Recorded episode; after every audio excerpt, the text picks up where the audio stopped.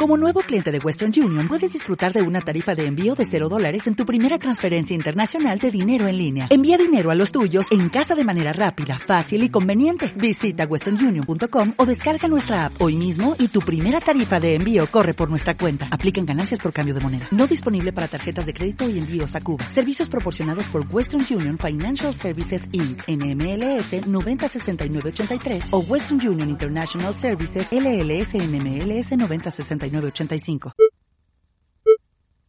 Psicología para escépticos, un podcast donde los psicólogos dudamos de nuestra existencia. Hay quienes piensan en los psicólogos como en personas profundas y misteriosas, quienes lo ven como charlatanes o curanderos, y quienes esperan de ellos conceptos revolucionarios. Pocos, sin embargo, parecen esperar de la psicología lo que puede ofrecer, respuestas provisionales a preguntas concretas, de eso se trata el juego de la ciencia y de eso se trata el podcast que comienza en 3, 2, 1.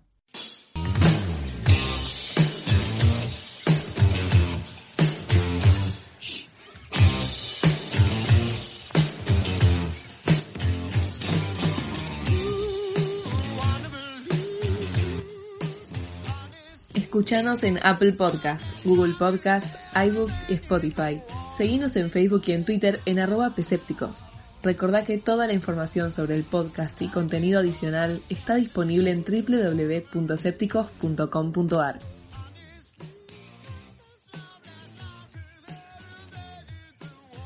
Hola, bienvenidos al episodio número 40 de Psicología para Escépticos.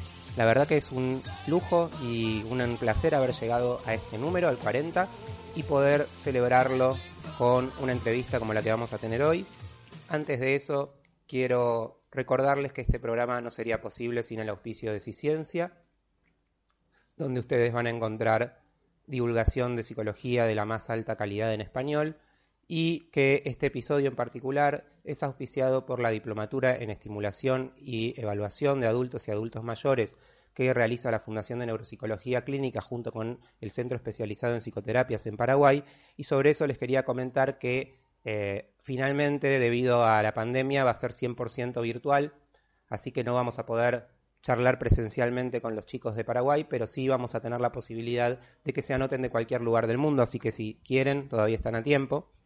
Y ahora sí, les cuento un poquito. Hoy vamos a hablar de psicología del deporte y psicología y deporte, que son dos cosas, las dos muy interesantes y las dos bastante eh, diferentes. Para eso vamos a estar hablando con Federico Lande, que es un psicólogo que a pesar de ser joven tiene una trayectoria muy muy grande, ha estudiado y ha hecho posgrados en eh, muchísimas instituciones, sobre todo formándose en terapia cognitivo-conductual y obviamente en psicología del deporte.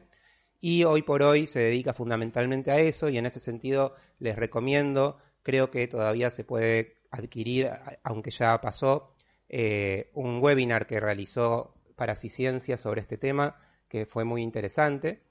Y nos va a estar acompañando nuestra co-conductora, Gretel Martínez, que cada vez que puede se nos suma. Y vamos a hablar durante un buen rato sobre este tema que, al menos para mí, cada vez me resulta más interesante, sobre todo, como le digo al principio de la entrevista, porque cada vez hay más papers que hablan de que la actividad física en sí misma es un tratamiento que tiene un efecto sobre la sintomatología psiquiátrica muy marcado y eh, evidentemente tenemos que los psicólogos darle eh, bola a eso. Así que bueno, los dejo con la entrevista. Federico Lande, Gretel, ¿cómo están? Muy bien. ¿Cómo va? ¿Todo bien? Bueno, hoy le invitamos a Federico para hablar de psicología y actividad física y psicología y deporte, que justamente eh, antes de empezar a grabar lo que me estaba explicando es que está bueno aclarar la diferencia, ¿no? Que no es que no, es exactamente lo mismo hablar de deporte que de actividad física. Contanos un poco eso. Eh, hay como no una confusión, sino que se utilizan términos, por supuesto, que, cuando uno se pone en detalle a ver eh, si, significan lo mismo, también lo que hablábamos antes, Mariano, bueno, son dos diferentes formas de decir sobre el movimiento humano, digamos. Eh, la actividad física es cualquier movimiento que genera un gasto de energía. Esto que estoy haciendo, moviendo las manos, hasta los ojos, genera como un gasto de energía que nos saca de una posición de reposo, sería. Ahora, cuando esa actividad física está orientada hacia, hacia un fin, se orienta la actividad física, ese gasto de energía, se orienta hacia algo, se llama a nivel de la literatura ejercicio físico. Sí, es actividad física orientada hacia un fin. Y ahí es donde lo que hacemos la mayoría de los psicoterapeutas o los que están en el área clínica, indicamos ejercicio físico. Porque pensamos una actividad física que tenga un impacto en, por ejemplo, el control del peso, el colesterol. En nuestro caso, tal vez en, el, en, el trabajo de la sintomatología, por ejemplo, depresiva, que genera alguna especie de, efecto terapéutico. Por ejemplo, también podemos usar eh, la vida cotidiana para indicar una actividad física. En este caso sería un ejercicio físico, subir y bajar las escaleras en el trabajo, la caminata.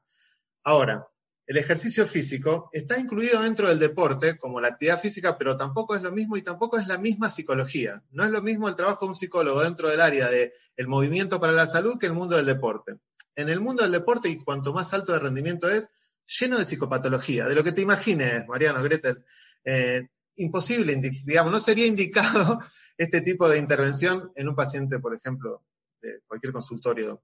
Claro, o sea, digamos que en ese sentido, la, alta competencia en sí es un factor de estrés tan grande que ya es... Eh, Exactamente, es un factor de estrés muy, muy grande que por supuesto estaría totalmente contraindicado. Lo que pasa es que, eh, bueno, en esta línea, eh, el deporte utiliza la actividad física porque en general se genera un gasto de energía y, es completamente orientada hacia un entrenamiento específico. En el deporte hay competencia, se gana, se pierda, se, puede superar uno a uno mismo nada que ver con, la actividad física y el ejercicio físico, que como lo pienso o lo pensamos, está más orientado a que sea útil para mejorar la salud, la calidad de vida, generar bienestar.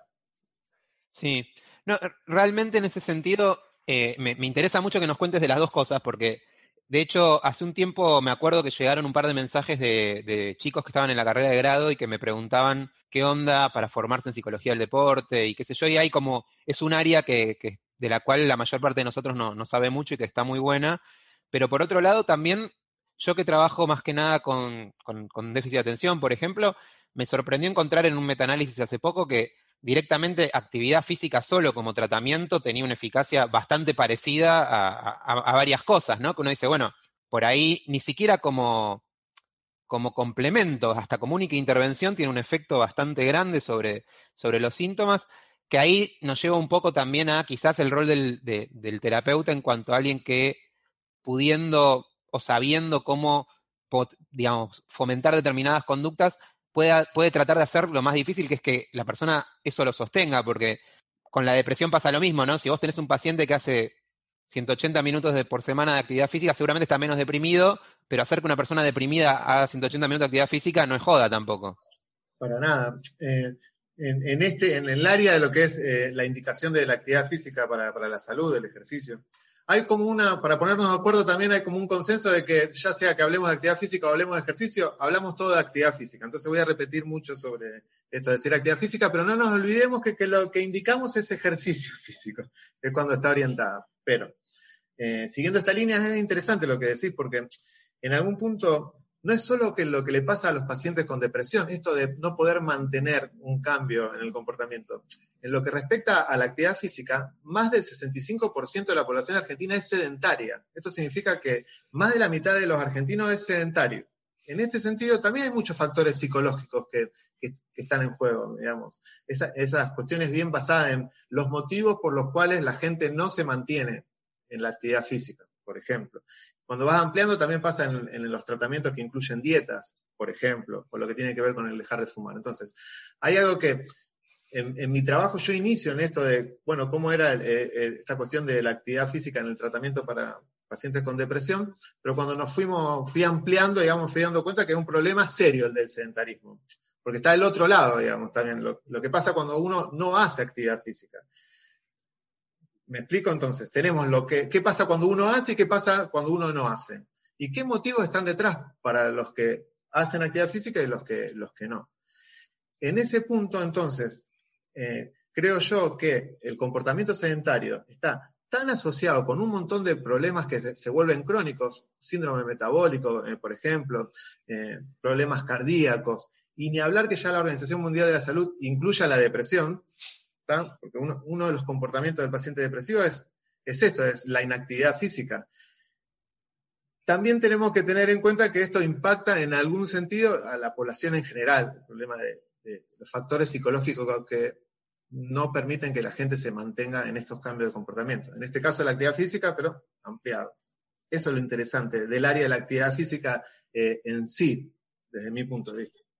Y puede haber, no sé, si tiene que ver algo con las representaciones sociales que tiene la gente acerca de lo que es alguien que hace ejercicio, y también esto en algún punto no refuerza las creencias que ya se tienen, o los mitos, además de las condiciones o estilos de vida que se van generando como hábitos, ¿no? Exactamente, exactamente. Mira, los motivos por los cuales la gente no hace actividad física, eh, el más común es sentir que no tengo tiempo, falta de tiempo. Hay investigaciones por todos lados que cuando uno planifica mejor el tiempo, en cualquier modelo, lo encontré en activación conductual, por ejemplo, vos planificás la agenda, la actividad física la podés incluir en todos lados, y también esto de que la actividad física en la vida cotidiana del paciente, porque todos nos movemos. El tema pasa a ser en cómo orientamos eh, ese movimiento, qué sé yo. Cuando yo me voy de acá, tengo dos pisos, bajo por la escalera, ya estoy haciendo actividad física. La percepción que se tiene de la actividad física es muy importante. Entonces, uno de los motivos es no tengo tiempo. Otro es me duele todo, dolores musculares. ¿sí? Y ahí como que también se, hay muchos. Otro es muy interesante el hecho de que la vergüenza por el físico, ansiedad física social, que se llama, sentir vergüenza. También hay como un gran problema que esto es no indicar la actividad física eh, en, un, gimnasio, en principio. No creemos que sea la mejor, no viene funcionando, de hecho, que, es que el, paciente vaya como primer medida al gimnasio. Se la tiene que encontrar en la vida cotidiana. Eh, entonces, qué sé yo. Eh, distancia, cuando la distancia es muy larga para hacer la actividad física, el paciente, las personas también dejan. Entonces, vamos a este punto, que también es importante. Yo aprovecho siempre para comentar esto. Eh, y por año, la gente se inicia entre dos a tres veces al año en la actividad física. O sea que tampoco le tenemos que decir a la gente que se inicie. Por año se inicia en algún momento, está la promesa de ese cambio. El gran problema, como decía Mariano, es que no, no, está el mantenimiento, que ahí es donde se ven los efectos que nosotros buscamos, los efectos antidepresivos, por ejemplo. Entonces, es solo el sostenimiento lo que te permite. Y uno de los grandes, eh, de las grandes barreras que puede ser que tienen que ver también con lo social es no tener ganas. Como no tengo ganas, no lo hago. Esa es, una barrera muy interesante, que es social también. Para hacer actividad física tengo que sentir ganas. ¿Qué sabemos? También es, mucho del modelo de activación conductual, que la sensación llega a los 5 o 10 minutos. Entonces, hay todo un proceso que dura unos minutos, que es una intervención directa, digamos, en, esto de no tener ganas. Entender que el paciente está razonando emocionalmente. ¿Sí? Esa es una, una, te diría, de las barreras sociales más importantes, porque se amplía un montón de cosas. Eh, cualquier cambio de hábito hay que tener ganas y vos ves a la gente sonriente en las publicidades que, están yendo al gimnasio y no pasa eso, realmente. Muy pocos están sonriendo en el gimnasio, para que vos me entiendas. Entonces también está esa imaginación, de, ese, imaginario de que tengo que tener ganas y sonriente para hacer algo. También me imagino que una de las cosas que tienen que influir sobre todo en, determinado target de, de, persona es que quizás el, el, ejercicio deseado está mucho más ligado a lograr un físico o una cosa que, que si uno hace ejercicio en un nivel que ya es saludable, pero que no se mata, tampoco se va a terminar viendo como Schwarzenegger o como, bueno, para un ejemplo más moderno, como La Roca, digamos. Eh, la Roca, más. Claro, pues Schwarzenegger ahora ya no, no, sé quién quiere verse como Schwarzenegger ahora, pero quiero decir, es como que siempre está muy atado al estético y cuesta como asociarlo más a la salud, ¿no? Por supuesto, por supuesto que, cuesta. Eh, ese es uno de los trabajos que también tenemos que, hacer nosotros. Eh, intentar también, no tanto el este hecho de generar como feedbacks cuantitativos, decir, qué sé yo, me siento más fuerte, tengo menos peso, sino una devolución más de tipo de la experiencia del hacer actividad física. Y en ese sentido, terminamos indicando hasta un minuto de actividad física, como pasa con este ejercicio de meditación. Cinco minutos de actividad física es mejor que nada. Entonces, la propuesta que a lo mejor es, es esto, empezar a tener como una vivencia diferente, planteárselo con este efecto terapéutico que buscamos. Por supuesto, haciendo cinco minutos de actividad física por día es muy difícil que se generen cambios estéticos de, magnitud. Pero uno nunca sabe después cuando uno se mantiene en la actividad hasta dónde puede llegar, digamos, este cambio. Entonces, hay que repensar esto. ¿Qué estamos buscando con la actividad física? Como somos, como soy psicoterapeuta, yo busco la vivencia. Entonces también es esto de poder incluir, a veces se puede, a veces no, pero esto de, meditar caminando, que es una técnica que se, usa en general. El tema de la respiración, también plantearla como, una actividad en sí, por supuesto que es, fundamental. Eh, se, amplían las intervenciones de, todo tipo. Ahora, la búsqueda de lo estético eh, es complejo y está, está. Es uno de los motivos por los cuales la gente deja también porque no, tiene ese feedback inmediato, que es el que se necesita para también eh, eh, mantener cualquier actividad. Sí, sí, más porque es eso, ¿no? Es, la, gran mayoría de nosotros, cuando somos más jóvenes, y, la cuestión de salud la vemos como un problema para, cuando seamos viejos, si empezamos el gimnasio porque queremos vernos más lindos, recién empezamos a, a contemplar el factor salud cuando por lo menos pasamos los treinta y pico, digamos, no, no, antes como que uno es inmortal, así que no hay problema. Exactamente, exactamente. Sí, por supuesto, por supuesto. Eh, tenés toda la razón y que en, algún sentido, no es mi área, ¿eh? no, no, no, conozco tanto, pero eh, por lo que sí entiendo, el problema de la obesidad infantil es gravísimo, gravísimo, y por lo que entiendo también que la, la, la curva, siguiendo la línea, en donde empieza la, la gente a, hacer cada vez menos actividad física se inicia en la adolescencia. Entonces también tenemos problemas en, estas poblaciones, digamos. No es algo que, yo trabajo, pero eh, también el ingreso de la tecnología ha generado también en los adolescentes. antes era ir a jugar a la pelota. ¿Me entendés? Y bueno, también se mezcla la seguridad, lo, social, pero antes era juntarnos para ir a jugar a la pelota, ahora es juntarnos para jugar a los videojuegos. Entonces vamos quitándole eh, a, a, los momentos de actividad física espacios. En la escuela pasa lo mismo. No, incluso pasa mucho con hasta eh, el transportarse caminando, ¿no? Es como muy... También depende de donde uno viva, hay lugares donde no, no, no, no es muy amable caminar por la calle, pero es verdad que nada, a mí me daba, me daba gracia cuando cuando por ahí hablaba con algunas personas que, tenían por ahí hábitos muy diferentes a los míos, de bueno, ¿qué colectivo me tomo? Y vos decís, bueno, son ocho cuadras, no sé qué colectivo te tomas. Eh, exactamente. Es muy común eso, ¿no? Eh, ¿Cómo? Mirá, eh, bueno, yo soy de Rosario, tenemos muchos pueblos, ciudades muy chicas alrededor. Y primero soy vegetariano, pero me invitó el sindicato de la carne a que dé una charla sobre, sobre actividad física. Cuando llegué ahí, bueno, esto entre nosotros, cuando llegué ahí, explicarle que, no, que después de la charla no iba a comer carne, estuve preocupadísimo, bueno, lo, pude resolver y me dieron pizza. Pero, ¿qué pasaba? Me pasan a buscar, yo llego a la terminal y en los, los pueblos, chicos, son seis cuadras a veces, bueno, hicimos desde la terminal hasta, la, hasta el salón de donde llevaba la charla en auto, tres cuadras eran. Y yo estaba también hablando, estaba por hablar de actividad física. Es tremendo lo que pasa acerca del, sobre el transporte, digamos. Es realmente, es como una especie de... Eh, y es también un área eh, muy interesante para la intervención. Muy interesante. Por ejemplo, esto es subirte unas cuadras después de donde va a tomar el, colectivo, eh, bajarte dos cuadras antes. Mm, si te, si te tomás taxi, bajate antes también, subite, subite después, usar la bici. Hay todo. Es, el área del transporte es un área muy interesante para la intervención, para empezar a generar cambios.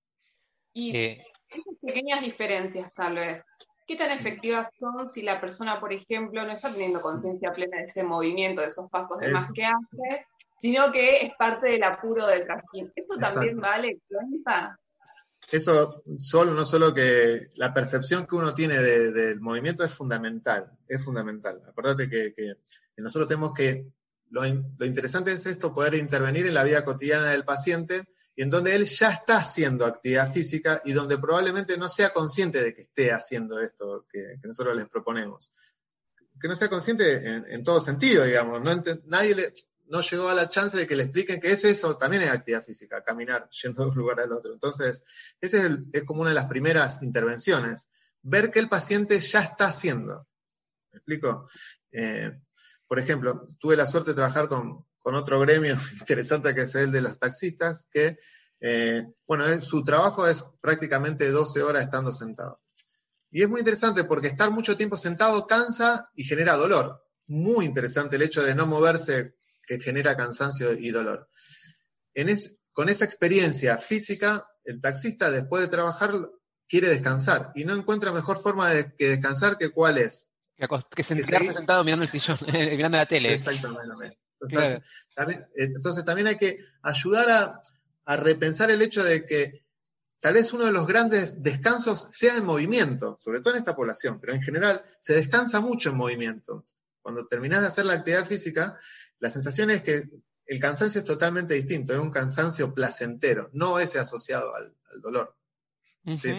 Fede, y desde el punto de vista de, digamos, la parte más psicopatológica, me imagino que más allá de que mal no le hace a nadie, debe haber determinadas patologías o determinados problemas de salud mental donde es más importante empezar por ahí o, darle más pelota desde el punto de vista de cualquier clínico que nos esté escuchando. Sí, eh, mira, eh, antes de empezar a moverse hay que hacer una muy buena planificación. Eh, no indicar la actividad física porque sí, esto señora haga actividad física, camine, vaya a natación, no, no viene funcionando, digamos, no viene funcionando. Entonces, uno de los primeros puntos es, vamos a seguir la línea, psicoeducar al paciente sobre todo esto que estamos prácticamente como hablando, que ya está haciendo actividad física, los efectos que tiene. Otra cosa muy importante es, hay una sobreinformación sobre los beneficios de la actividad física. Entonces, esto es muy interesante también. Cuando le preguntamos a la gente que hace o que no hace, pero el que no hace actividad física, si cree que la actividad física hace bien, te dicen que sí. Y de cada 10, 6 dicen que hace muy bien que esto es muy importante. O sea que saber que la actividad física hace bien, ya no perdamos más tiempo, la gente ya lo sabe. Tenemos que darle herramientas para el mantenimiento. Claro, es como con el tema del pucho, ¿no? O sea, no hay nadie que no sepa que fumar hace mal y ahí están fumando, ¿no? Exactamente. ¿Y cuántos dejan y vuelven? Dejan y vuelven. Ya lo dijo Groucho Marx, dijo, dejar de fumar es re fácil, yo dejé como 18 veces. Y esto es real. Empezar a hacer actividad física es re fácil. Se empieza de entre dos o tres veces al año. El gran problema es mantenerse. Mira, ahora volvemos si quería lo de la psicopatología, que es sumamente importante, que está detrás de todo esto, pero eh, los esfuerzos, me parece a mí, hay que orientarlos a darle herramientas a los pacientes y a la gente en general para, para mantenerse en, la actividad física, para mantenerse en la actividad física. Eh, yo, como te hablaba recién, que, la tecnología tenía cosas negativas, también tiene cosas eh, súper super positivas. Yo tengo una intervención con un podómetro que con el paciente bajo la aplicación, la trabajamos juntas y le propongo que, siguiendo lo que hablamos con Gretel, que tome conciencia de sus pasos diarios. Esto genera como eh, muchísimo darse cuenta, esto que decías vos, Gretel, de, que no darse cuenta que uno a lo mejor ya está haciendo actividad física. Contar tus pasos diarios te da un feedback inmediato acerca de cuál es tu eh, nivel de, de, actividad física. Eso yo se lo pido de una semana para la otra y no tiene que ni anotar porque el mismo podómetro. Cosa que el podómetro es gratis y está en todos los digamos, una app que se baja eh, gratis. Esa primera toma de conciencia es sumamente importante. Algunos dicen, no sabía que hacía toda esta actividad física, y otros dicen, pensé que hacía eh, mucho más. Ese primer gran ajuste es del cambio. Bueno, yo propongo 7.000 pasos diarios. De hecho, tengo en esto en Instagram como una eh, página en donde me comparten los pasos y hay herramientas, más orientadas al mantenimiento, cosa que me di cuenta tarde porque yo también empezaba con los beneficios de la actividad física y todo el mundo ya lo sabía, digamos. Esto de no seguir haciendo lo mismo es buscar algo, esto de los pasos. En pacientes con depresión, la verdad que se llega en algunos casos entre mil y tres mil pasos diarios, que chicos, no es nada, es muy, muy poquito. Miren, siete mil pasos son cinco kilómetros. Imagínense que eh, es casi estar en reposo casi todo el día, digamos. Sumado al hecho de que ahora tenemos la inclusión del, eh, trabajo en, la, en casa, digamos, el home office, sigue habiendo problema en, el, en, esto del traslado, ya no tenés que ni moverte. La actividad física que tenías ganada, estos pasos que tenías ganado, tampoco ahora los vas a tener. Por lo que a mí me parece que sí tenemos que repensar que para cualquier cuadro clínico en donde la caminata es la más indicada de, de, las actividades físicas, antes de que el paciente se ponga en movimiento hay que dedicarle tiempo. Y el sistema de salud en general no tiene tiempo. Entonces, muy, sí. no, estaba pensando en lo que, decías que me que, que, es, es, eh, nada.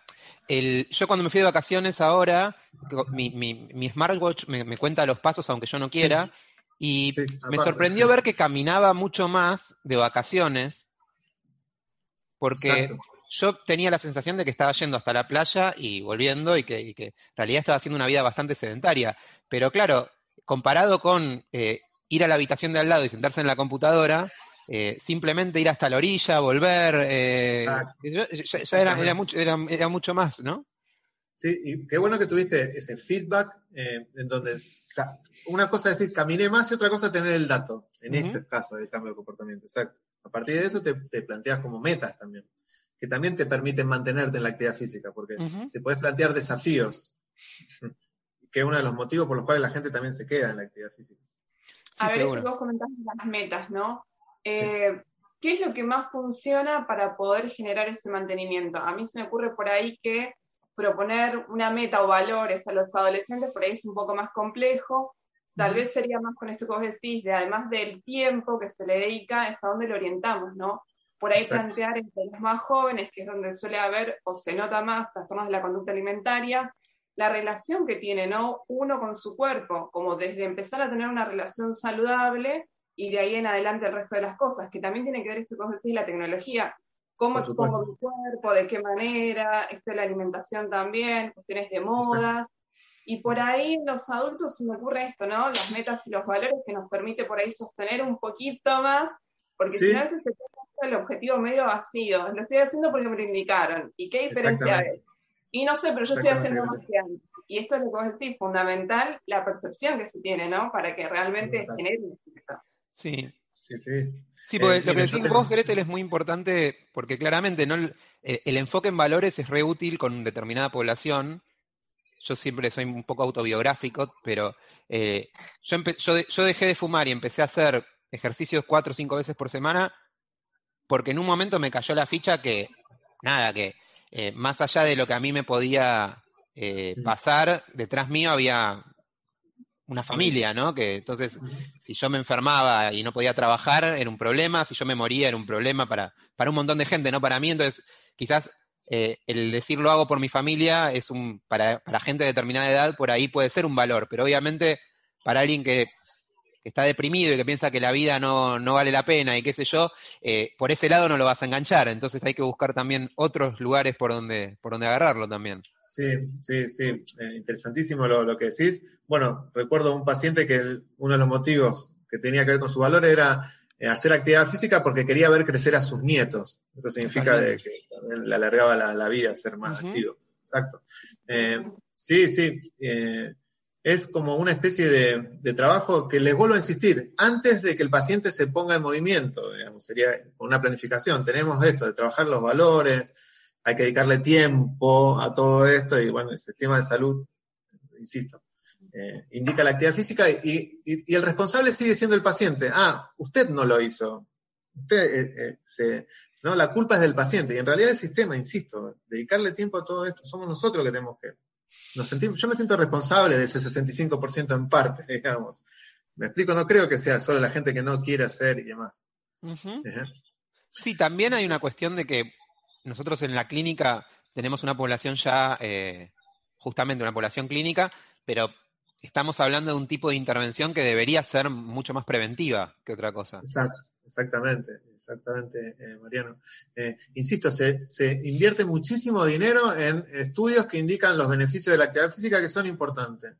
Yo estoy convencido de que hay que darle herramienta a la gente para que se mantenga. Es ahí donde hay que poner el, el dinero, digamos. Buscar todas estas alternativas como todos los cambios de hábito, obviamente. ¿eh? Yo porque estoy trabajando en esto, pero incluye la alimentación que decía eh, el dejar de, fumar, evidentemente.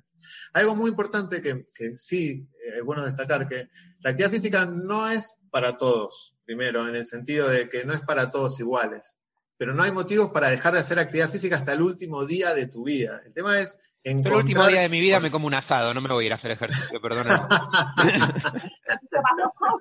Pero bueno, capaz que un día largo, capaz que antes de comer el asado, para así llegar con más hambre. y un minito, pero bueno, ya está. Eh, bueno, si vos siguiendo la línea para hacer autorreferencial, que no es muy bueno, es, a, mí me gusta mucho la cerveza y comer, obviamente, pero eh, la actividad física está en función de esto, de poder hacer, seguir haciendo lo que me gusta y seguir comiendo y tomando lo, que me gusta, obviamente. Ahí te encontré un motivo también psicológico en este punto. Lo que estábamos diciendo era esto de que eh, no es para todos los pacientes con depresión. Hasta me animo a decir que eh, la mejor indicación de actividad física para pacientes con síntomas depresivos es aquellos que están eh, con una depresión de tipo leve a moderada, digamos, no mucho más, no mucho más. La, actividad física en pacientes con depresión mayor es contraindicada, digamos. No, no, no. Hay como un montón de intervenciones previas. Eh, pero o sea, cuando se convierta en leve moderada, ahí, ahí metemos el ejercicio, digamos. Exactamente. Y a nivel preventivo también, un paciente que llega porque no se puede concentrar o porque necesita o quiere hacer actividad física, porque les insisto, la gran mayoría de la gente quiere hacer actividad física, también se puede incluir esto de la caminata, usar el podómetro. Eh, en población que no te viene a demandar actividad física, que se encuentra con una intervención que, está dentro de, las herramientas de, un psicólogo, básicamente. Sí, sí. Hay que psicoeducar mucho. Disculpa, esto sería con la gente que se va a introducir, está comenzando, cómo reformular algunas cosas. Ahora, del otro lado sería la gente que ya está plenamente, más del lado del deporte. Eh, también hay un punto referencial, de mucha demagogia dando vueltas. Eh, a mí me pareció fascinante. Y es que somos muy interesantes nosotros, por eso. Pero bueno, nos estamos conociendo, yo también eh, creo que es parte de eso, ¿no? No sé si, si, eso, pero gente curiosa seguro que somos.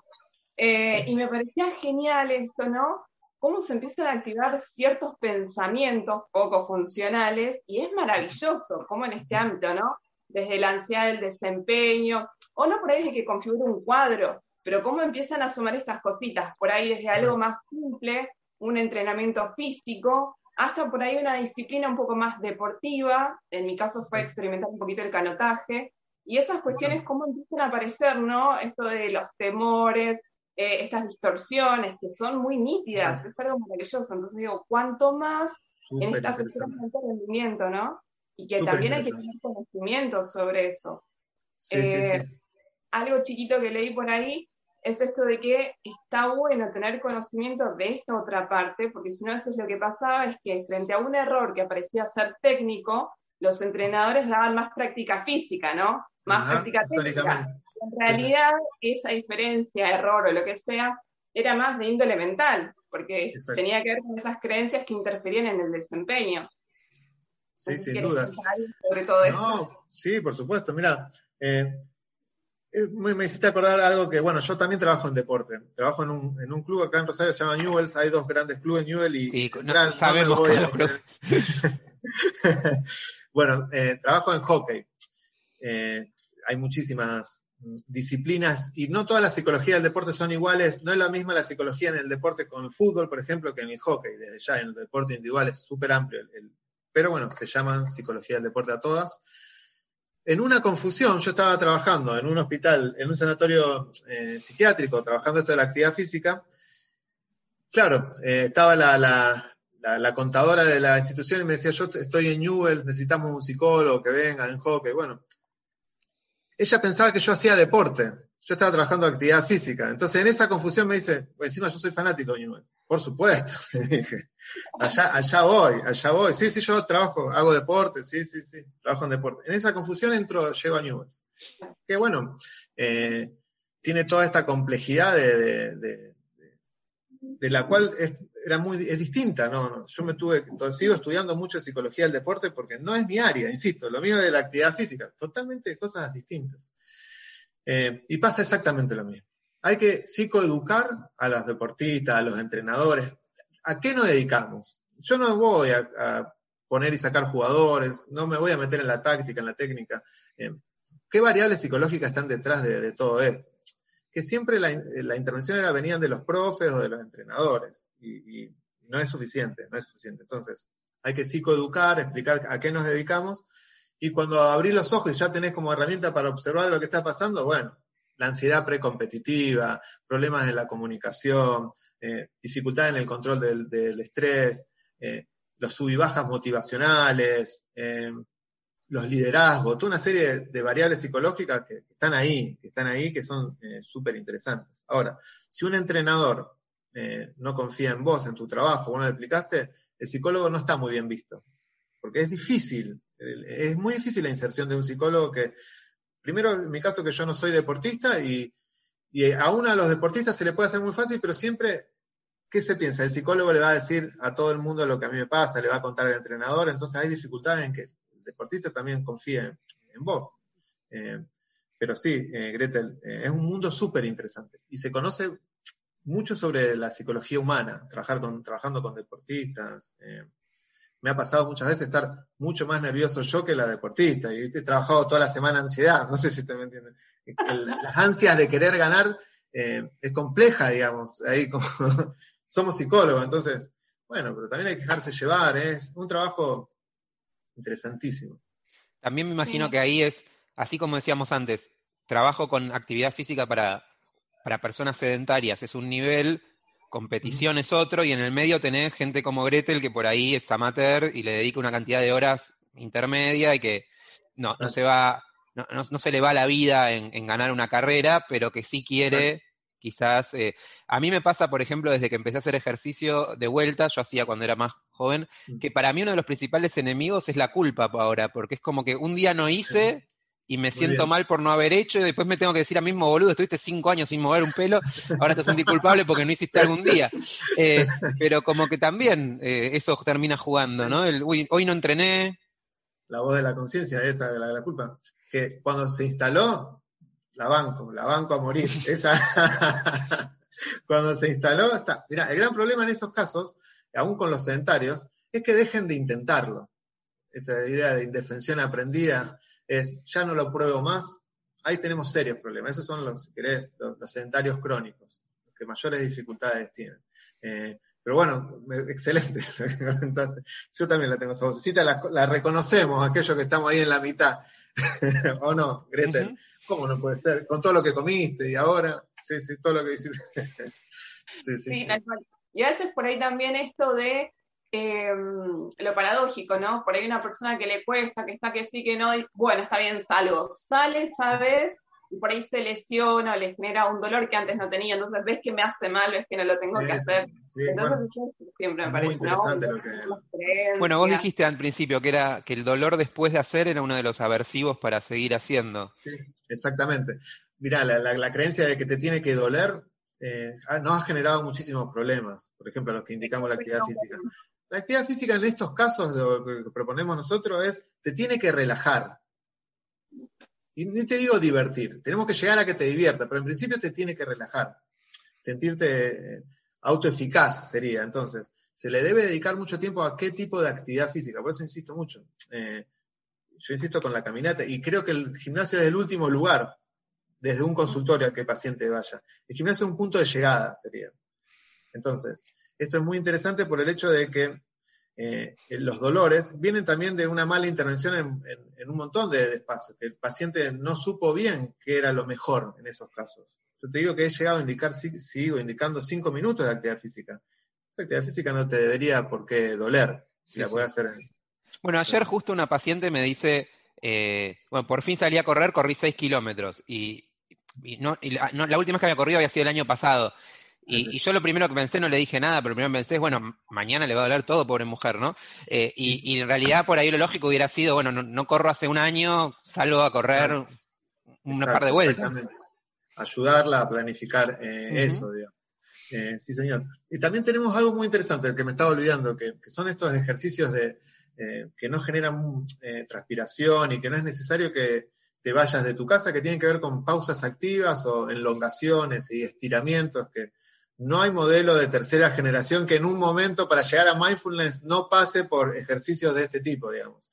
Eh, escáner corporal, eh, que también es una forma de hacer actividad física y entrar en contacto con, el cuerpo, que esto que vos decías, Gretel, de esto de, no tener percepción de que ya estás moviéndote y que este tipo de intervención que nosotros proponemos que tiene que relajar más que de doler, son súper interesantes porque se sigue haciendo actividad física, es actividad física eh, mínima y que es interesante también pensarlo en los lugares de trabajo, digamos, como que dentro de las estrategias de home office o dentro de las empresas también se usa mucho, pero hay que insistir, ejercicios que se conocen de pausa activa, cinco minutos, siete minutos, una pausa activa en tu lugar de trabajo, que te permite entrar en contacto en tu cuerpo y también que no, que no, haya tantos dolores. Y también se asocia con esto del absentismo eh, laboral.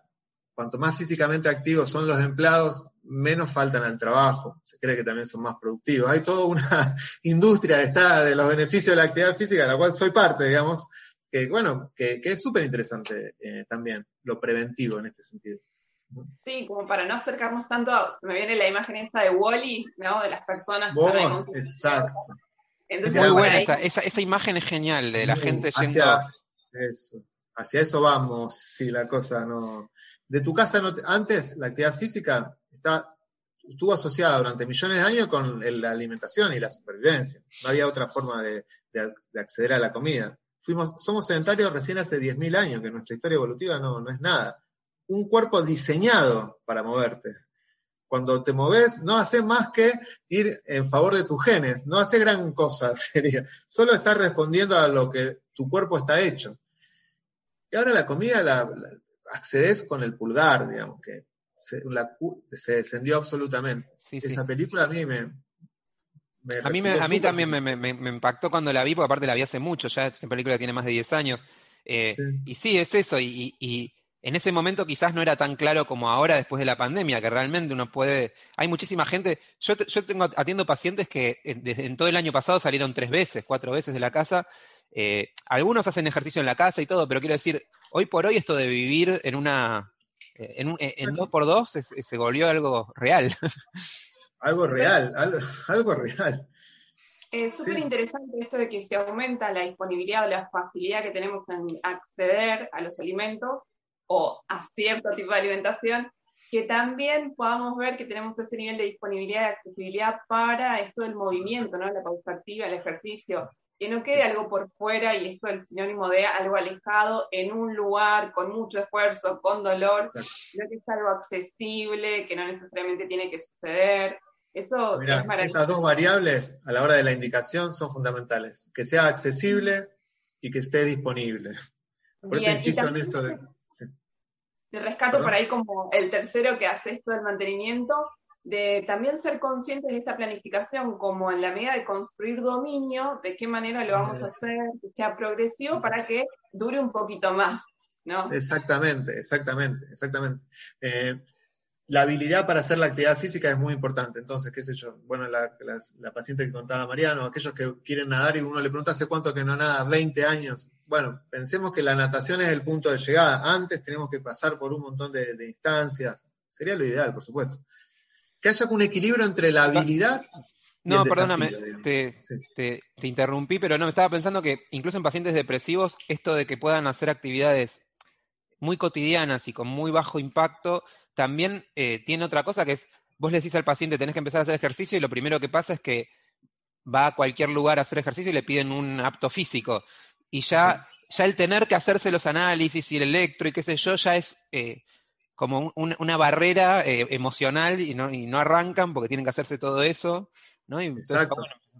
no, pero perfecto, me hiciste también pensar esto que, ojo, porque acá hay un psicólogo indicando actividad física que a nivel de las incumbencias tenemos ahí, estamos en eso. ¿Puede un psicólogo indicar actividad física? Por supuesto que sí. ¿Qué tipo de actividad física? Todas, discutible.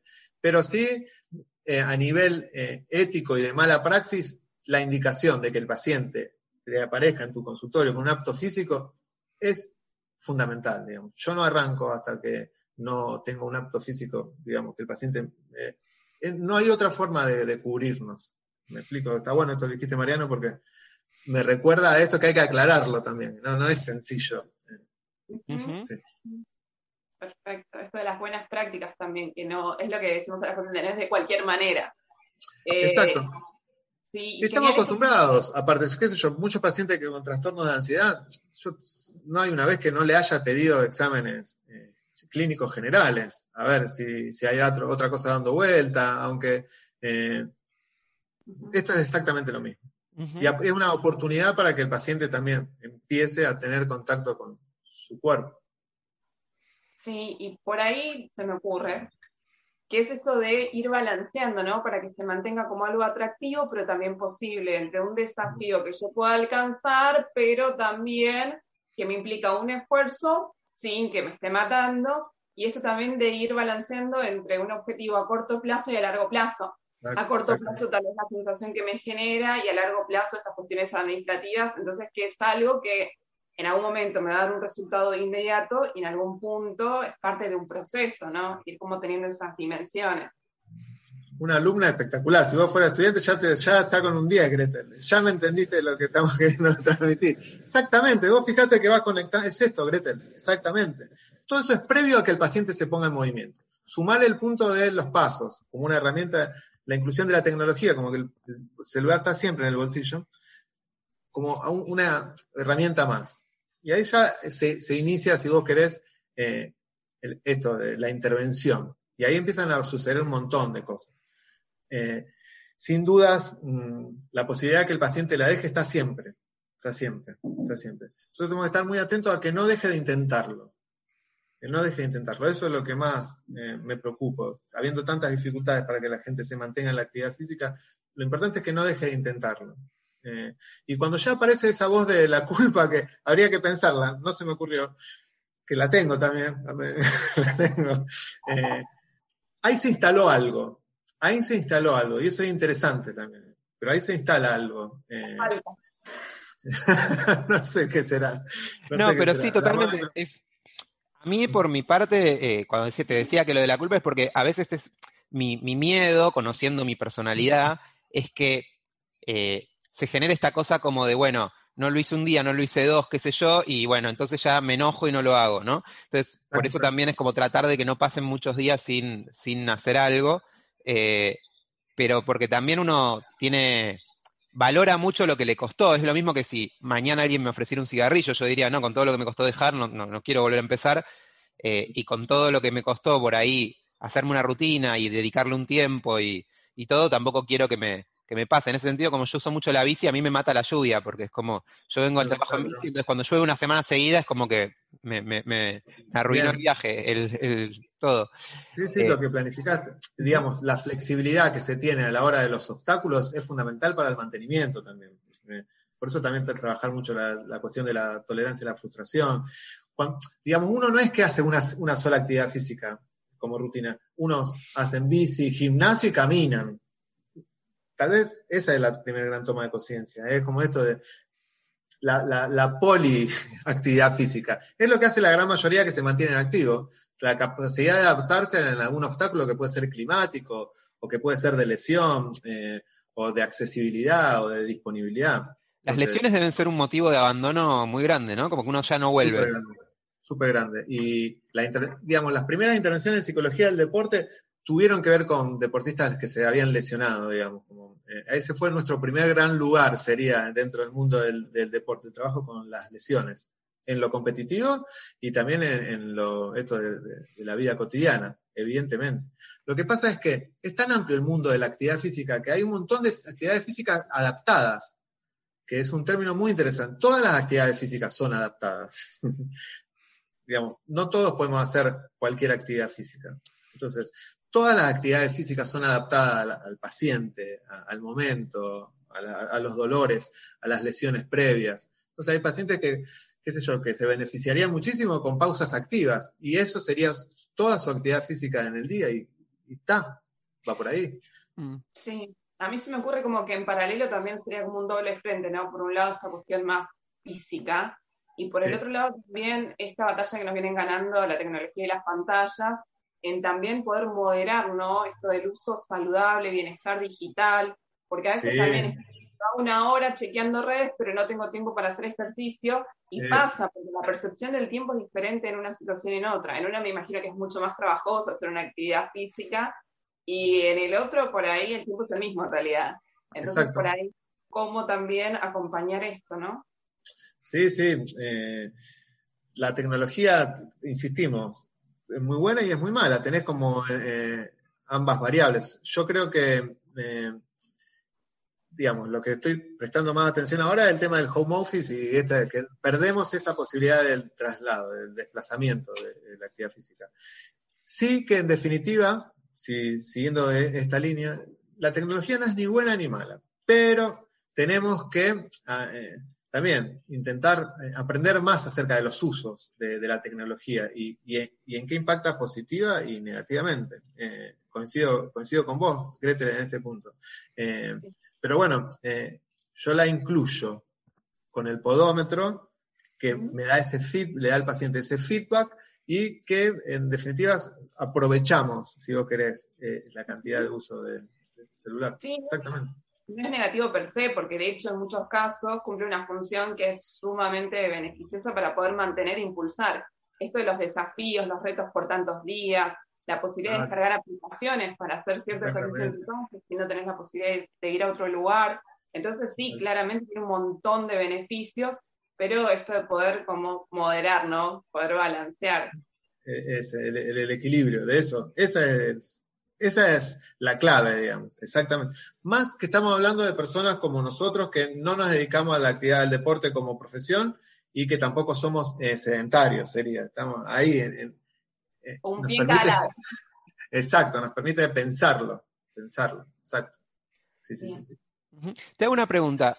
Eh, yo cuando tengo pacientes que con el tema estudio, que yo trabajo mucho con déficit de atención, me pasa mucho, les digo a veces, eh, me dicen, leo cinco minutos y me distraigo, y yo le digo, bueno, tu trabajo para la semana es leer dos veces cinco minutos, eh, ¿no? Y, y con eso alcanza, pero tenemos que empezar aunque sea por algo, ¿no?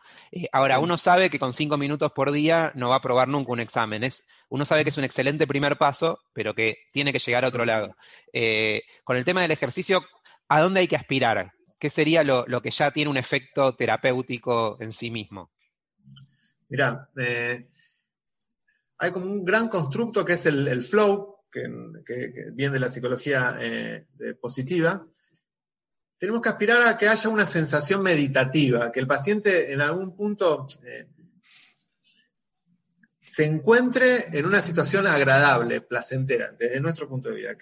Vista, es como que haya un equilibrio entre todo el desafío que tuvo de que se inició y con el que tuvo la habilidad para hacerlo. Y cuando se, se, deja perderse, sería, se, eh, tiene esa experiencia placentera, ese es el primer punto, digamos, es el primer, sería el, el primer punto de, llegada, esa gran sensación. A partir de ese momento se puede construir muchísimos desafíos eh, más. Tardamos mucho en que haya una experiencia de, flow en ese, en ese caso. ¿Me explico? Entonces, el primer gran desafío es llegar a, esa experiencia. Que el paciente te lo puede relatar, eh, uno se lo tiene que, preguntar. Los mismos pacientes lo, dicen sin que nadie se lo pregunte. Me, di cuenta que lo disfruté, que, me dio ganas de, hacerlo. Es como una experiencia tan emocional que te permite tomarlas, digamos. Y eso es el gran punto. Pero bueno, es de, un psicoterapeuta, te vuelvo a insistir, nosotros apuntamos a la vivencia. Otros te dirían el control del peso, el colesterol, mejores funcionamientos, que nos es muy útil también. Digamos que si uno le pregunta a un médico, creo que hay una cantidad de minutos por, semana o algo así, que es como lo que lo mínimo recomendable, que tiene más que ver con, la salud cardiovascular y toda esa, esa parte, digamos. Exacto, serían 150 minutos semanales, que se puede hacer día por medio, que es 30 minutos por día. No está funcionando la indicación, el 65% acuérdense o más de argentino es sedentario, eh, la indicación no está funcionando. Y dos veces por semana ejercicio de fuerza, que para un sedentario es muy difícil, muy difícil. Pero, eh, muy interesante cuando eh, trabajé el tema del podómetro, la gran indicación que se conoce del podómetro son 10.000 pasos. Es como un número que los, por ejemplo, las digo las porque son muchas las nutricionistas indican el uso del podómetro, se viene indicando hace muchísimo el uso del podómetro, y la gran indicación fue históricamente 10.000 pasos por día. 10.000 pasos es 8 kilómetros, es muchísimo. Y es donde se cree que aparecen en algún punto más eh, objetivamente los beneficios cuando se sostiene. Cuando me pongo a investigar, por eso yo eh, planteo 7.000, pero cuando me pongo a investigar por qué 10.000, en el origen del producto del podómetro, en el año 64, había Olimpiadas en Japón y había como una especie de... Estaba subiendo la tasa de, obesidad en Japón. Entonces, se le ocurre a, un investigador proponer esta herramienta aprovechando el tema de, eh, las Olimpiadas. 10.000 pasos, 10.000 suena lindo en japonés. A la venta del, del, eh, del producto 10.000 en japonés suena bien rima. Entonces, y es fácil de acordarse, 10.000, 7.000, ¿quién se acuerda? Tenía que insistir. Entonces, el producto sale por una cuestión, y a partir de ahí se, indica 10.000 pasos, insólitamente cuando nadie se preguntaba o se pregunta por qué 10.000 y no 3.000. Cuando, me explico, cuando en definitiva eh, lo que nosotros tenemos que apuntar es al mantenimiento. Después, el 10.000 puede ser el punto de llegada. Y si en el camino no llegabas a 10.000, aparece la frustración, que es lo que en algún punto nosotros tenemos que trabajar bien. 7.000 es mucho más accesible. Comúnmente se hace 3.000 pasos sin planificar la actividad, yendo de un lado al otro, eh, caminando. Entonces, tenés ese, margen, digamos, de, acceso a todo lo que vos decías, Gretel, que sea disponible, que te sienta que lo podés hacer, eh, que lo vas a repetir y hasta probablemente lleguemos a ese flow que yo les digo, a esa experiencia. Digo flow, pero me entienden, es como esa experiencia gratificante, digamos. Sí, que el paciente no venga y te diga lo sufrí, sino que te venga y te diga, ah, estuvo copado. Estuvo, Exacto. bueno. Estuvo bueno, estuvo bueno. Eso. Y lo va a intentar otra vez. Sí, así todo, aunque lo sufra por ahí, se me hace que es como un primer paso, ¿no? Porque es esto de la conciencia corporal que se va desarrollando. Eh, me pasó una vez con una paciente que también me decía, no, dame lo de los pasos, que yo lo vi, lo están usando. Entonces yo le decía, pero ¿para qué lo querés? Y para hacer más pasos. Bueno, mira, yo no estoy de acuerdo, pero si vos él lo hacemos, dale, perfecto. Entonces, iba haciendo más pasos y cuando le decía, ¿qué diferencia ves? ¿Cómo lo observaste? Las sensaciones físicas, cambios fisiológicos, eh, poder enfocar en una sola idea durante ese tiempo que vas caminando, un pensamiento, lo que sea, no había registro, porque claro, sigo corriendo de un lado al otro y no tengo esa percepción. Entonces se me ocurre que, aunque sea que se registre el sufrimiento, malestar, es como un primer paso en esto de desarrollar ¿no? una toma de conciencia de la función de por qué o para qué lo estoy haciendo, y después el cómo, que es lo que mantiene. ¿no? Algo muy importante que no tenemos que perder de vista es que el paciente percibe si el terapeuta hace actividad física. Uno de punto A que, que va a indicar la actividad física, al menos tenga conocimiento de, lo que significa la actividad, pero que la haga. ¿Me explico? Eh, eso es muy importante a la hora de la adherencia, que la indicación sea dada por un profesional que también haga o intente, como todos nosotros, mantenerse en la actividad física. Eso resulta eh, mucho más poderoso, exactamente. Pero lo que vos decís, es fundamental, porque nos da un lugar a los psicólogos de volver la actividad física hacia adentro, no hacia lo que genera, digamos. Es un gran punto de, partida, es, la toma de conciencia de, ese movimiento. E, e, eso es lo, más importante. Mm. Desde el lado del fútbol sería ser menotistas, ¿no? Trabajar en el proceso y no tanto Sí, sí, sí, sí. Menotti sale de central, así que lo tenemos ahí, Gretel. No, no, no, lo tenemos ahí en capilla. Eh, pero... No bielcista sería, no sería bielcista. Claro. Bien. El, tema del, del, de lo que están contando me parece que también tiene que ver con esto de cambiar el foco un poquito de lo que yo lo, por ahí lo tenía cuando empecé la, la charla, de el efecto fisiológico de la actividad física, que en sí mismo seguramente la activación, etcétera, va a tener un efecto, a la experiencia subjetiva y cómo el experimentar eso en sí puede ser terapéutico. Exactamente, exactamente. No te olvides que no hay protocolo de mindfulness que en algún momento no se inicie con una entrada en calor, un escaneo corporal, eh, ejercicios de elongación, de estiramiento. Eso ya es actividad física. Esa es, la primera gran intervención, insisto, que no reclama mucha más planificación que esa y que es accesible y está disponible, sería. Lo haces donde puedas. Esa toma de conciencia es la que tenemos que, que estirar, sería, hasta que haya una experiencia más de tipo placentera, aunque se inicie sin tener ganas.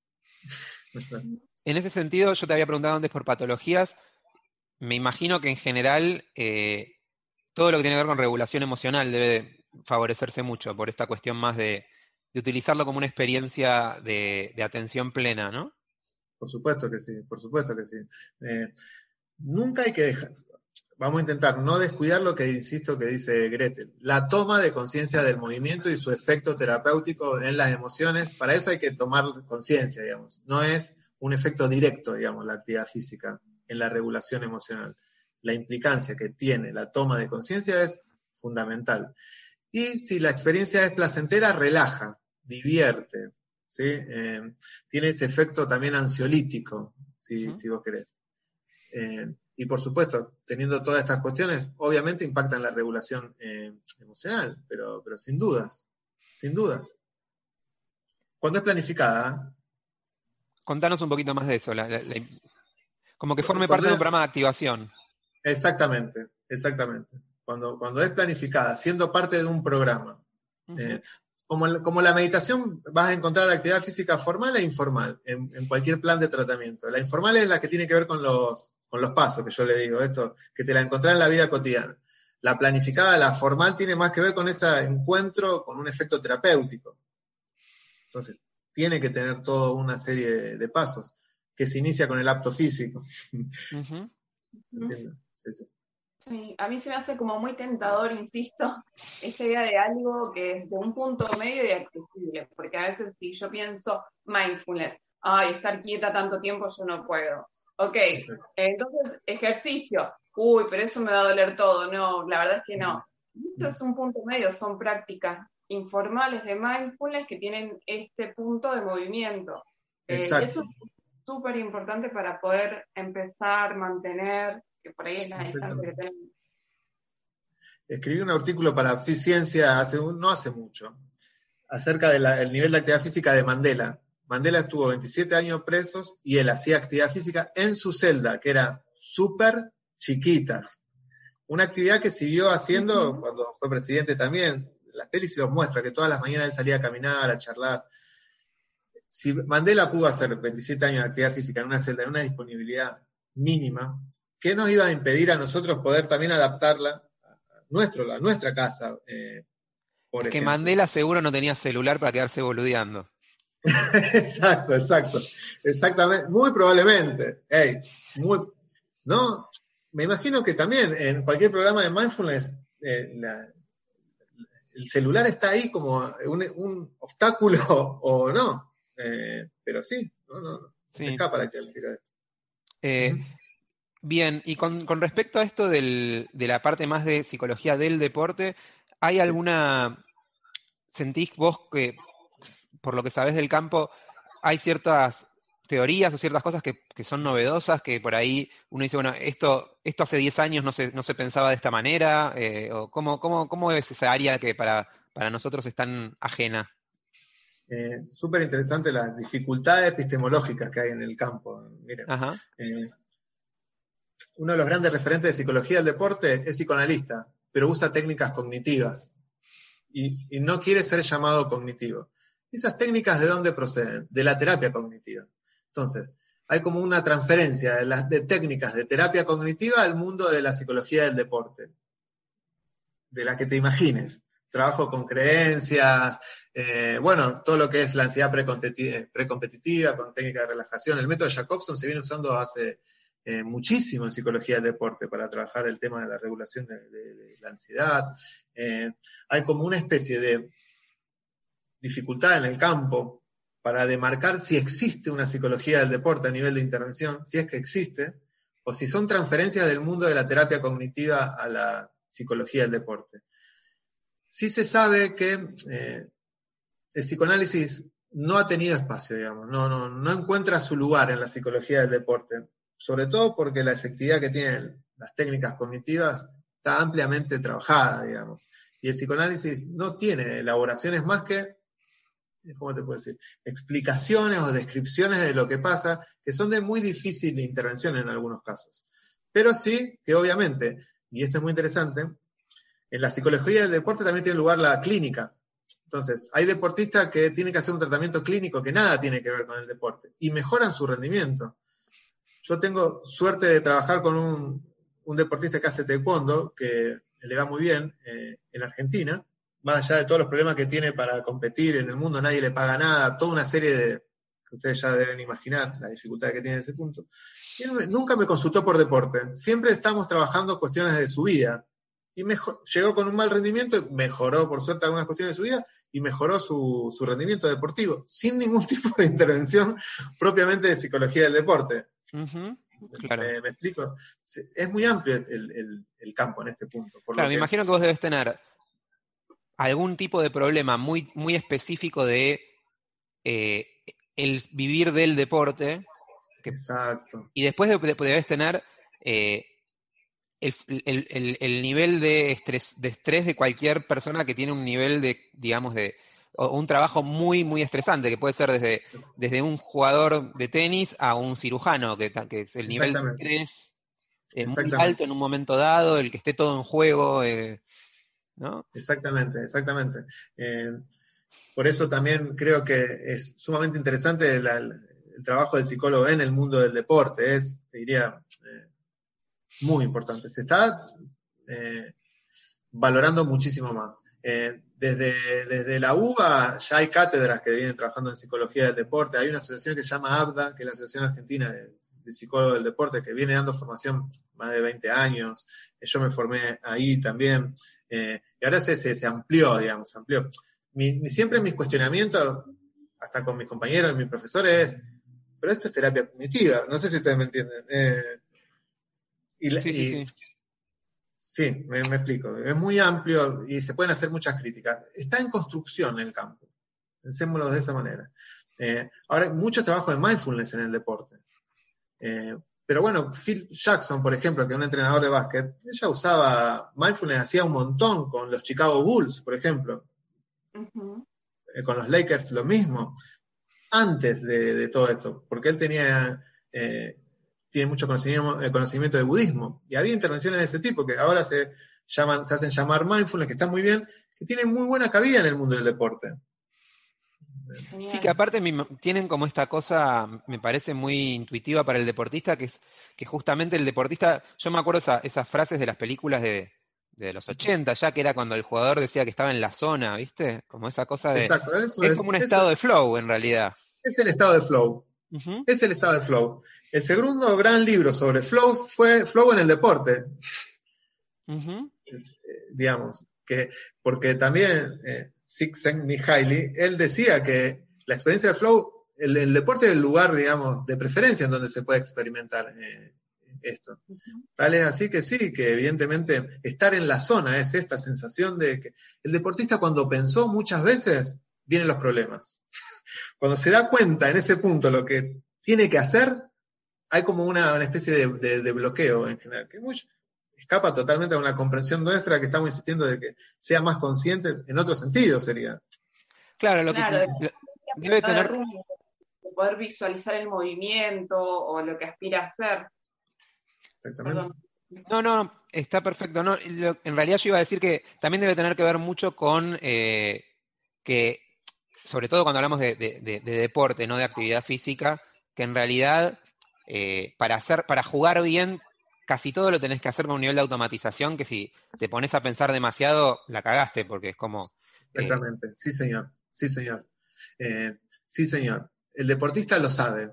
pero lo que vos decís es clave, esto de la automatización. Por eso nuestro trabajo es muy importante en los entrenamientos. De hecho, nosotros lo llamamos entrenamiento mental automatizar algún tipo de reacción, de respuesta, de movimiento, eh, que cuando llegue la competencia, primero que en donde yo trabajo, por ejemplo, hockey, el nivel de dinámica que tiene, chicos, las pelotas nunca se frena, no es que hay lateral, se frena, nunca frena. Si querés, nunca puede frenar.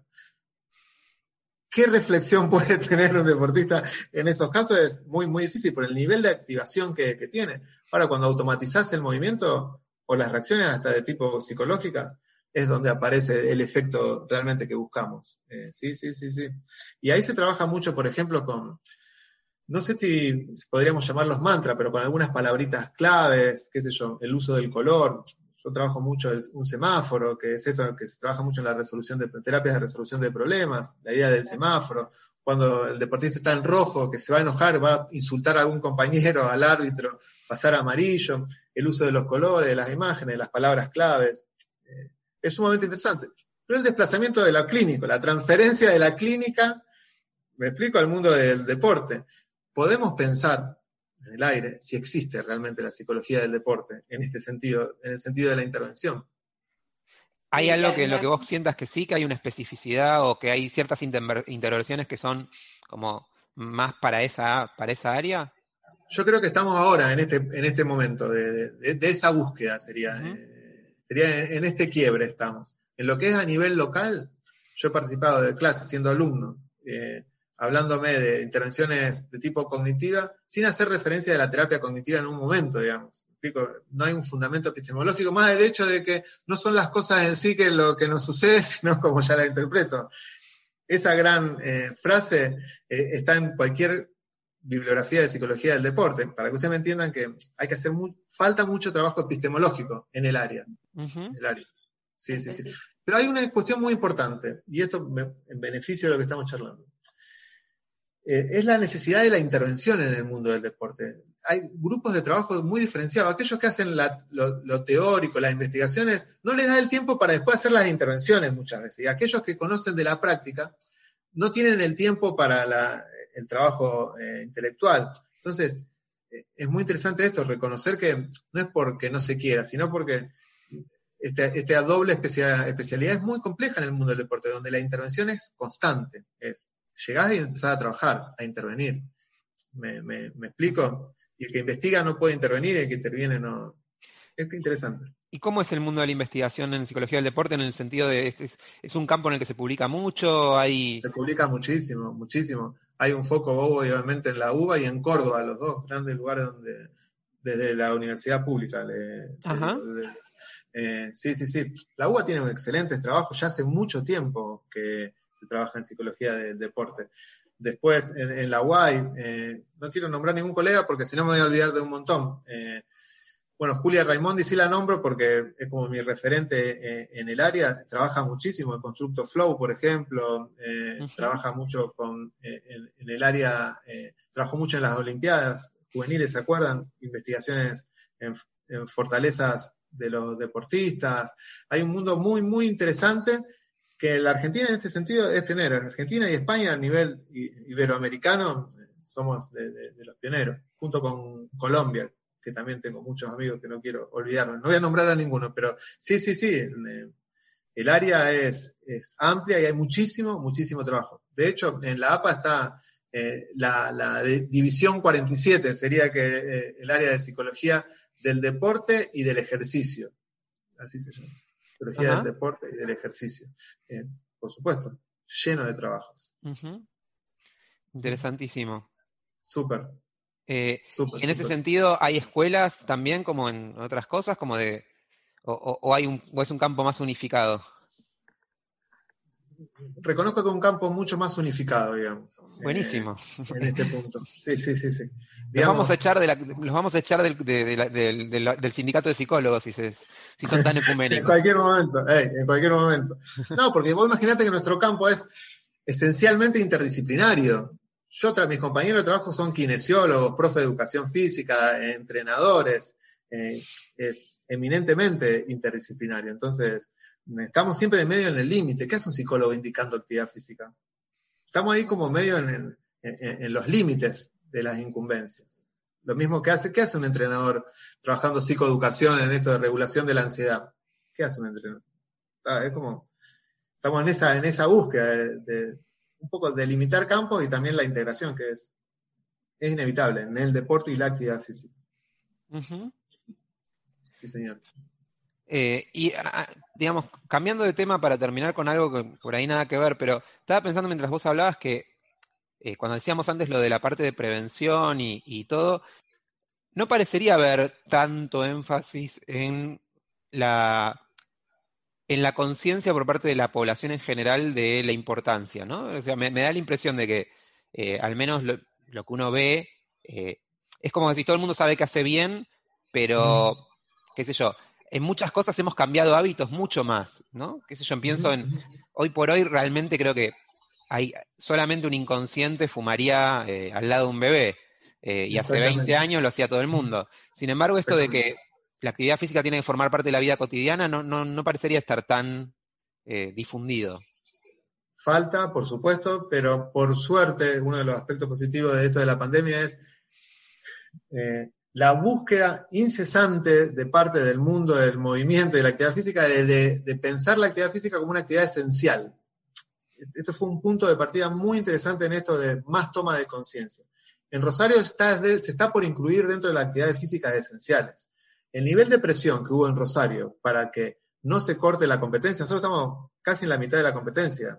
Por ejemplo, en, hockey estamos casi en la mitad, nos suspendieron la actividad, no nos pudieron suspender los entrenamientos no, está ok, no pueden competir, pero pueden entrenar. El nivel de presión que hay a nivel, en Rosario, te puedo hablar, es muy alto porque la, insistencia, aparte que tiene que ver con fuentes de trabajo, esto de que no se cierren los gimnasios, lleno de protocolos, digamos, pero los gimnasios no se cierran. Entonces, algo está pasando en esto, Mariano, sí, muy bueno lo que decís, para resaltar ahora en esto de la actividad física. Entonces, y, ahí entramos todos, psicólogos, kinesiólogos, profe, empresarios, me, explico el sistema de salud.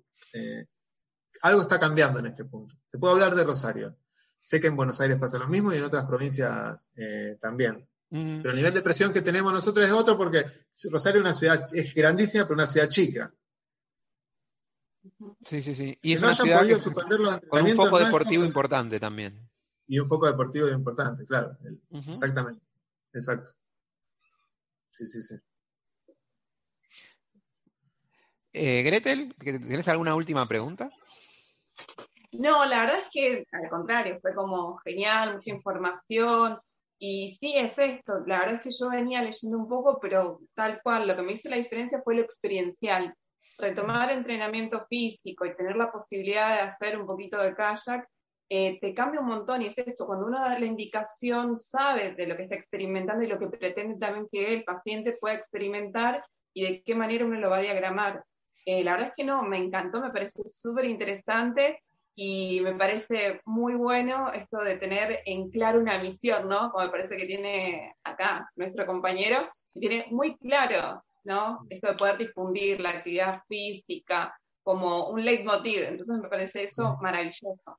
Sí, yo me quedo con eso y también con esto de, me, encantó como, como, como recomendación para todos esto del gimnasio como, como último escalón, ¿no? Porque creo que, tenemos esta cosa como de dar consejos muy grandilocuentes, ¿no? Es como, eh, eh empezar el gimnasio tres veces por semana como mínimo, qué sé yo, y, es como, nada, caminar cinco minutos, eh, ya eso es bajar por la escalera, entonces ya hay cosas mucho más básicas para, empezar también. Sí, señor. la actividad física ya está. Ya está, ya está en tu vida, digamos, exactamente. Sí, sí, sí. Buenísimo, Fede, te agradezco un montón. No, gracias a ustedes por la charla. Me encanta cuando está esta posibilidad del feedback, así, con, el nivel de, que, tienen ustedes. Y feliz de estar en un podcast. Y así termina un episodio más de Psicología para Escépticos. No se olviden de darnos like antes de irse a dormir. Nos vamos en 3, 2, 1. You've worked hard for what you have your money, your assets, your 401k, and home. Isn't it all worth protecting? Nearly one in four consumers have been a victim of identity theft. Lifelock Ultimate Plus helps protect your finances with up to $3 million in reimbursement. LifeLock alerts you to identity threats you might miss, and if your identity is stolen, your dedicated U.S.-based restoration specialist will work to fix it. Let LifeLock help protect what you've worked so hard for. Save 25% off your first year on LifeLock Ultimate Plus at LifeLock.com slash aware. Terms apply.